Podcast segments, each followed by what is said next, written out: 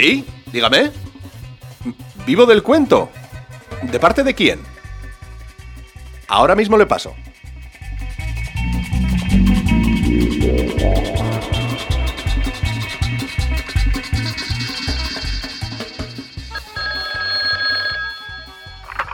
Sí, dígame. Donostia Cultura y Ratia, pero eh, ¿con quién quiere hablar? Eider. Bueno, eh, está en cabina, pero no sé si está grabando. Le voy a pasar a ver si me contesta.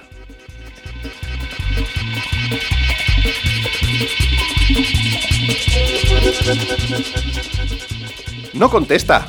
Le puedo dejar algún mensaje si quiere. Ah, que Coro Vicandi y el enano pachanguero vienen a ponerle voz al cuento de esta semana. Muy bien, pues ya se lo paso. De nada.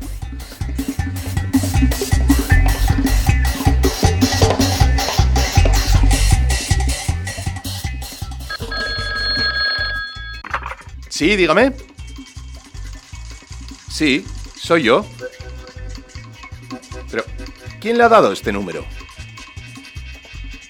Mi madre. Bueno, es que, como habrá podido comprobar, no está muy bien de la cabeza. Sí, fue actriz y tiene un trastorno multipolar. Eh, eh, le da por encarnar a personajes. Que ha intentado hacer un striptease en el Hilton. Pero si todavía no han hecho el hotel. Ah, está en el ambulatorio. Vestida de Gilda. Bueno, pues eh, voy para allá. Eh, pero tenga paciencia. Gilda hará todo lo posible por conseguir un tortazo.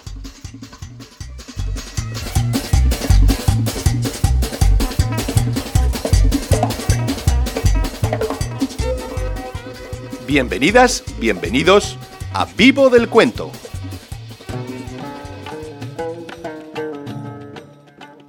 Oiga, ¿y esta alfombra cuánto vale? Uy, si yo le contara. Cuente, cuente. Verá, el otro día me atropelló una ambulancia que había sido robada por un- unos narcos de la línea para despistar una entrega que se iba a hacer en los caños. La conducía una persona disfrazada de Putin, aprovechando el carnaval de CAI. El caso es que yo venía de la biblioteca con un ejemplar de las mil y una noches en el sobaco. Y cuando la ambulancia me embistió, ¡pum! ¿Pum? ¿Qué? Salí volando en una alfombra mágica, que es esta misma que tiene aquí delante, y que solo cuesta 2.000 euros. Venga ya. ¿No me cree? No. Pues estoy vivo de milagro. Usted está vivo del cuento que le echa. Vivo del cuento en Donostia Cultura y Ratia. ¿Y esta no será la lámpara de Aladino? Pero qué ojo tiene usted.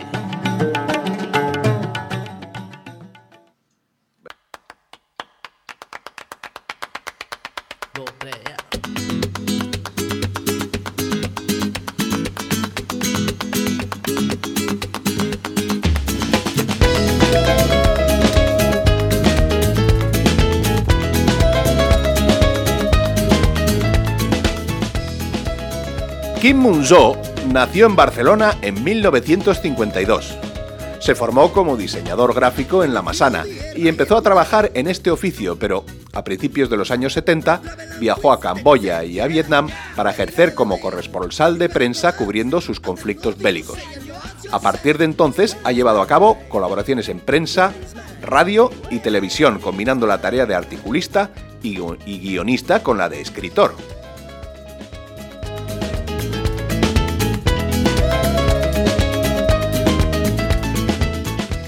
Sus libros de narrativa breve son Self-Service en el 77, Uf, dijo él en el 78, Olivetti, Moulinex, Chateaufour et Maury en el 80, La isla de Mayans en el 85, El porqué de las cosas en el 93, Guadalajara en el 96, El mejor de los mundos en 2001 Tres Navidades en 2003 y Mil Cretinos en 2007. Me lo dice, me lo de Dios.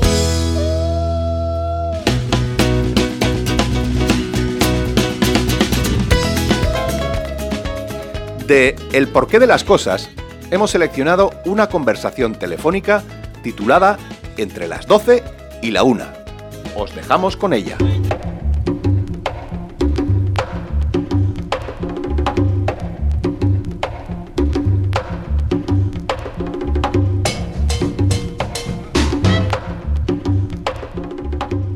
Entre las 12 y la 1. Un relato de Kim Mun-jo.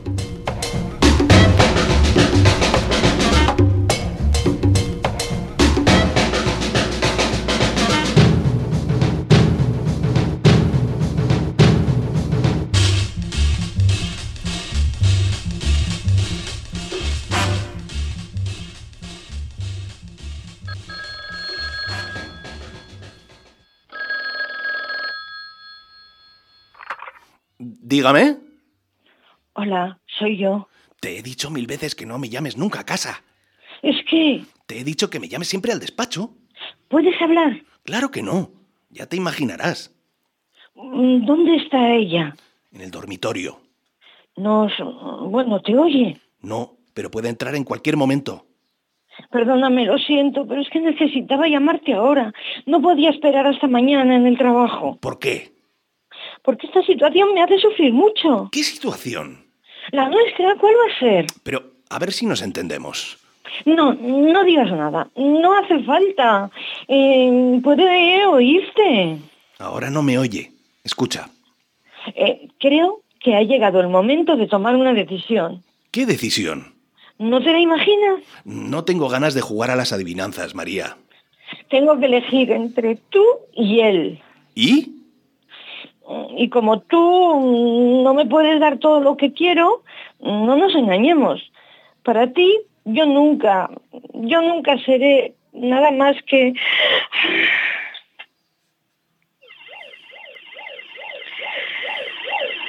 No, no, no quieres dejarla, ¿verdad? No sé, ni por qué te lo pregunto. Ya conozco la respuesta. Oye, ¿qué es todo ese ruido? Te llamo desde una cabina. Hemos hablado de esto mil veces. Siempre he sido sincero contigo. Nunca te he escondido cómo estaban las cosas. Tú y yo nos caemos bien, ¿no? Pues... Pero yo estoy muy colgada de ti. Tú ya sé que no lo estás de mí. Siempre te he dicho que no quiero hacerte ningún daño. Nunca te he prometido nada. ¿Alguna vez te he prometido algo? No, Tienes que ser tú quien decida qué debemos hacer. Sí, ¿Y te he dicho o no te he dicho siempre que tienes que ser tú quien decida qué debemos hacer? sí, por eso te llamo, porque ya he tomado una decisión. Ay, siempre he jugado limpio contigo. Eh, ¿Qué decisión has tomado? He decidido, he decidido dejar de verte. Dejar de verte. Eh, lo siento, pero si realmente esto es lo que... Pero no entiendes que no quiero dejar de verte. María, No. Prefiero que no digas nada. hombre, mm, yo más bien elegiría un coche que te asegurase mejor rendimiento. ¿Qué? Sobre todo si tienes que hacer tantos kilómetros. Sí, sí, sí, ya lo entiendo. Yo, claro, en eso no sé qué aconsejarte, pero me parece que lo que te convendría sería un coche con mucha más... No sé, con mucha más... Sí, de acuerdo, pero consume demasiado. ¿No puedes hablar? No, claro. ¿La tienes cerca? Sí, ¿Enfrente? sí, pero este modelo no tiene tanta diferencia de precio con los japoneses. Y los japoneses... Tú con tu mujer enfrente y yo aquí, sentada, sin saber qué hacer, sin decidirme de una vez y acabar con esta desazón. Lo, di- lo ideal son cuatro puertas. eh, Para vosotros, cuatro puertas. ¿Ves cómo no hay otra solución? Así no podemos seguir, no podemos tener ni una conversación civilizada. Eh, Pero ese gasta unos seis litros y medio. Tú hablando de coches, de litros de gasolina, de cuatro puertas, y yo sin decidirme siquiera a colgar. Un momento. Dice que... Dile a Luisa que dice Ana que el pastel le quedó perfecto. ¿Con quién quieres que hablas? En fin, eh, ya nos veremos. Eh, ¿Quieres que colgue o...? Pero antes de colgar, di- dime si mañana nos veremos. Sí, No tengo remedio. Llamo para decirte que hemos terminado y acabo preguntándote si mañana quedamos donde siempre. sí, A, a la hora de siempre. exacto. Y ahora mm, haremos como siempre. Te imagino de rodillas delante de mí, subiéndome la falda. Me lamerás, me morderás, me harás mucho daño. Sí. Hostia, María, por poco se da cuenta. Ahora está en la cocina, pero en cualquier momento puede volver. ¿Y si me hubiese pedido el auricular para hablar contigo? ¿Y por qué tendría que hablar conmigo? No quiero decir contigo, eh, quiero decir con quien cree que hablaba yo. Eh, no hay quien te entienda. Y no hay quien me entienda a mí. No me entiendo ni yo misma. Estoy que me reponcomo. Decido terminar y basta que oiga tu voz para que se me fumen todas las decisiones. Me gustaría mucho estar ahora contigo. Ven, eh, ¿no puedes? Oh, claro que no, no pasa nada. Es que cuando no puedo escucharte, cuando me angustio, me quieres. Claro que sí. Más vale que cuelgue. Adiós. ¿Dónde estás? ¿En un bar? Ya te lo he dicho. No, me has dicho que estabas en una cabina. Y si sabías que estaba en una cabina, ¿para qué me lo vuelves a preguntar? Pero no estás en una cabina, sino en un bar. Eso es al menos lo que dices ahora. Un bar, una cabina, lo mismo da. Oh, lo mismo da, lo mismo da. Oye, basta. ¿Y ahora qué piensas hacer? ¿Ahora? ¿Quieres decir con lo nuestro? No, quiero decir ahora mismo. ¿Piensas ir al cine? ¿Ya has comido? ¿Tienes que ir a clase de actuación? Oye, cuelgo. Espera un momento. Es que A veces, María, pienso que solo con que quisiéramos, solo con que nos lo propusiésemos de verdad, podríamos conseguir que todo marchase, no sé, de otra manera, sin tantas tensiones. Vale, pues sí, Sí que... sí. ¿Qué te pasa? ¿No puedes hablar? ¿Hay alguien y por eso no puedes hablar? Mm, sí. Has quedado con él en un bar y ya ha llegado. ¿O estaba contigo y ahora se ha acercado al teléfono? ¿Sí o no? ¿O qué? Ya te devolveré el libro, quédate tranquila. Ahora me tratas en femenino.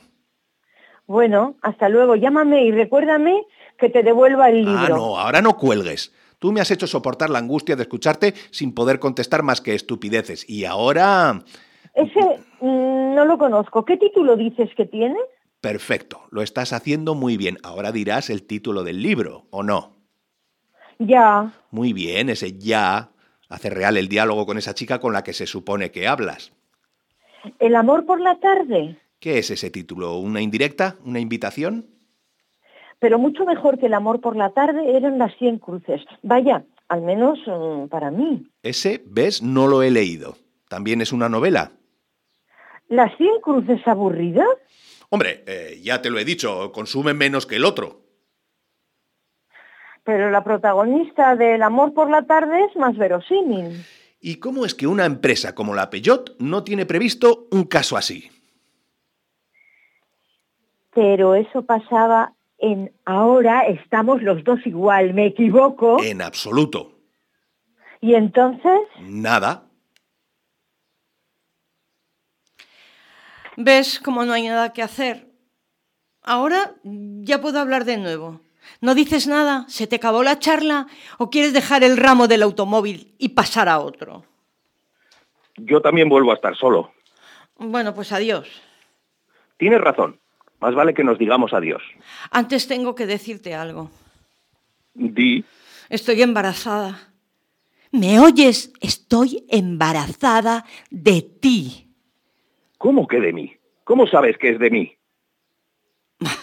Porque desde la última regla solo me he acostado contigo, imbécil. ¿Y ese novio que te puede dar todo lo que yo no puedo darte? Resulta que no... Bueno, perdona. ¿Y qué piensas hacer? ¿Cómo que qué pienso hacer? ¿Es que tú no tienes nada que decir? ¿Yo? No. Ah, por fin, por fin veo claro cómo eres, por fin me doy cuenta de que si alguna vez me encontrase en esta situación, te desentenderías totalmente. ¿Qué quiere decir si alguna vez me encontrase? Bueno, quiere decir que evidentemente no estoy embarazada. ¿Te crees que soy tonta?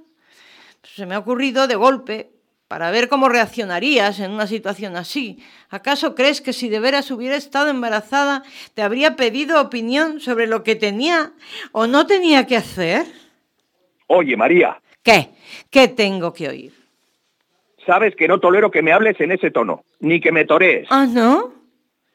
Te partiré la cara, ¿Ah, sí? te hincharé los morros a puñetazos, Mm, ¿Sí? hasta que chilles, ¿Sí? Y te ataré las patas de la cama. Mm, sí, sí. Te escupiré en la boca, Mm, sí. y te daré de bofetadas hasta que sangre. Sí, sí. Y, y, y- y te obligaré a... ¿Qué? ¿A qué? Mm, Te obligaré, eh, te, te obligaré, Eh, ¿A qué? te llenaré la boca. Ah, Te obligaré a tragártelo todo. No dejarás caer ni una gota. Mm, ni una. Ni, ni una, he dicho. Lámete esa que te resbala por el labio de abajo. Mm, guarra. Dime guarra. Guarra, arrodíllate y abre la boca. Ah, Basta, tengo que decirte lo pase lo que pase. No tiene sentido hacerlo durar más. Escúchame, no soy María. ¿Qué quiere decir que no eres María? Que no soy María. Eso quiere decir, María está... Bueno, María me ha pedido que te llamara y que te hablase como si fuera ella. Me estás tomando el pelo. Ha tenido que irse y quería que... ¿Irse a dónde? fuera de la ciudad. Quería que creyeras que estaba aquí y no. Es que no puedo seguir fingiendo. Mira, María y yo nos conocemos de las clases de actuación. Eh, yo también estudio en el Instituto del Teatro. Me ha pedido que te llamara y me lo montase de manera que nos peleásemos, porque mañana teníais que veros y ella todavía no, ha vuel- no habrá vuelto. ¿Me oyes? ¿Dónde está? Se ha ido una semana con un novio, ¿Con quién? con Jaime. ¿Con Jaime? Sí, ¿Con qué Jaime? Jaime Ibarra. Oye, pero si Jaime Ibarra soy yo. ¿Con quién creías que estabas hablando? ¿A qué número has llamado? ¿Tú eres Jaime? Sí. Hostia. ¿Con quién pensabas que estabas hablando? ¿Con Juan? ¿Con Juan? O sea que María y Juan. Vaya, vaya. Ay, ahora me doy cuenta. He confundido los números. ¿Y cómo es que tienes mi número de teléfono? Es que María ah, mm, me apuntó los dos. Uno justo encima del otro y me he equivocado. He marcado uno en vez de otro. ¿Y por qué te apuntó mi número si a mí no tenías que llamarme? ¿O también tenías que llamar? Pero si has dicho que pensabas que se había ido conmigo. Si te lo explicase, no me creerías. Dime una cosa, eh, ¿cómo te llamas? Carmen. Carmen, dime una Eh, un momento. cosa. ¿De verdad que eres Jaime? Pero si Jaime no vive con nadie. El que vive con su mujer es Juan. ¿Por qué me has dicho que tenías a tu mujer enfrente? Bueno, tú tampoco eres la verdad personificada. Si te creías que estabas hablando con María, ¿por qué querías hacerme creer que vivías con una mujer? Es que con María a veces, últimamente no mucho, por cierto, pero a veces, pues hacemos cosas así, es como juegos. No me lo había dicho nunca. ¿Y por qué te lo iba a decir? Es que os lo contáis todo. Bueno, casi. ¿Ah, sí? ¿Y qué te dice de mí? Uf, ¿Qué quiere decir ese uff? quiere decir que lo interesante me lo cuenta todo. Con pelos y señales. Con pelos, señales y lo que haga falta. ¿Dónde estás? En un bar, ya te lo he dicho. También me has dicho que estabas en una cabina. Y dale con la cabina. ¿Y qué haces ahora? Ya me lo has preguntado antes. Sí, cuando eras María. Pero ahora que eres Carmen, puede que tengas que hacer otra cosa. Además, cuando eras María, tampoco me has contestado la pregunta. Mm, ¿Por qué no nos vemos? Mm, ¿Cuándo? ¿Te parece hoy? Mm, Bueno, tendrá que ser por la noche. Por la tarde tengo clase. Pues por la noche, Mm, ¿Dónde? en el bar del Ritz, De acuerdo.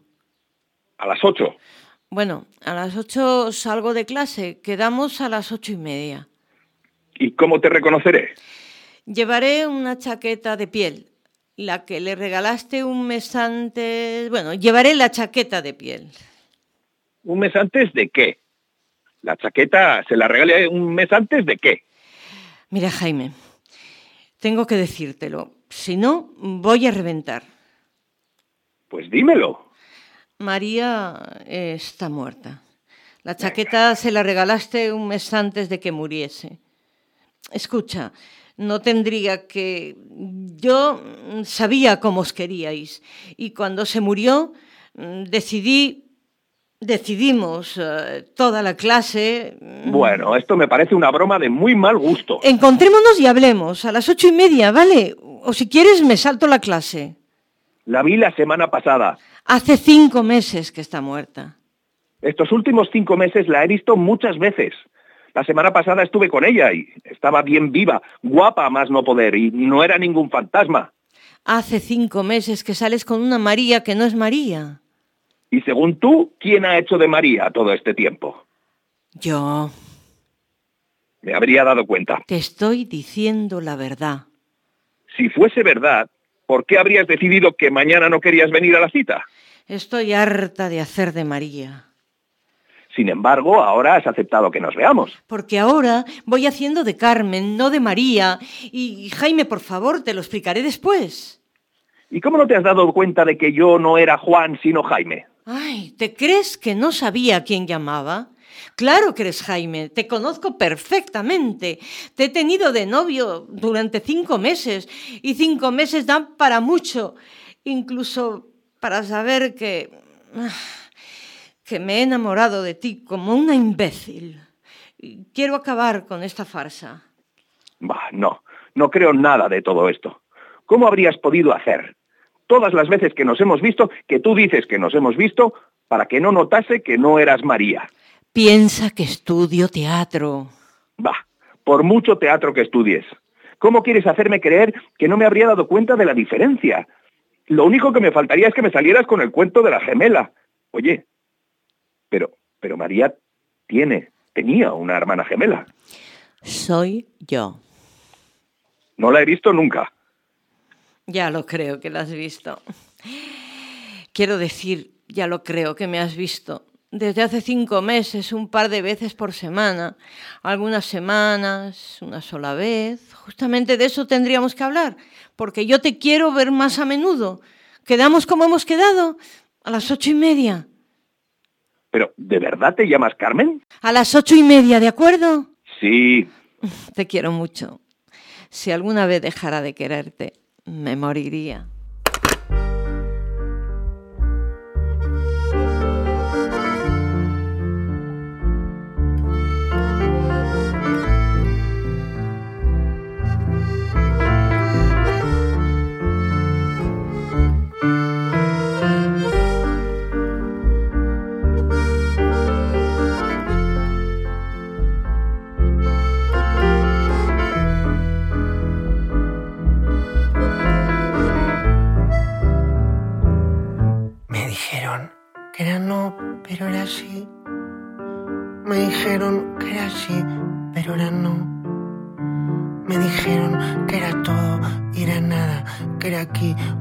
Y que tararí y que tarará. Me dijeron que era esto y era aquello, que era cierto y era falso, que era bueno y era malo, que era blanco y era negro, que era tal pero era cual, que era así pero era ay, que patatín y que patatán.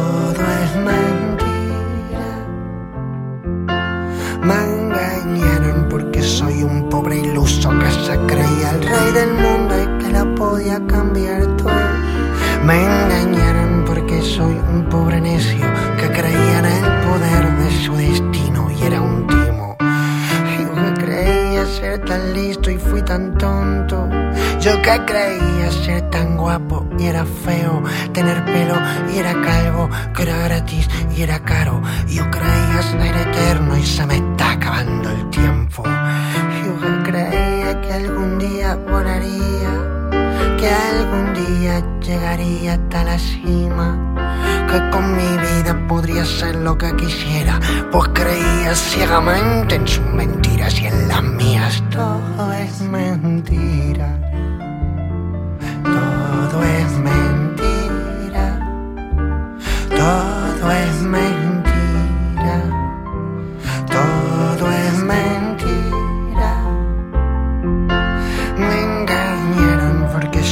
Pobre loco que se creía el rey del mundo y solo se engañó a sí mismo. Me engañaron porque soy un pobre iluso, lo merezco, yo también soy un poquito mentiroso. Sí. Que sigo recostado debajo de un olivo, viendo pasar el tiempo y engañándome a mí mismo.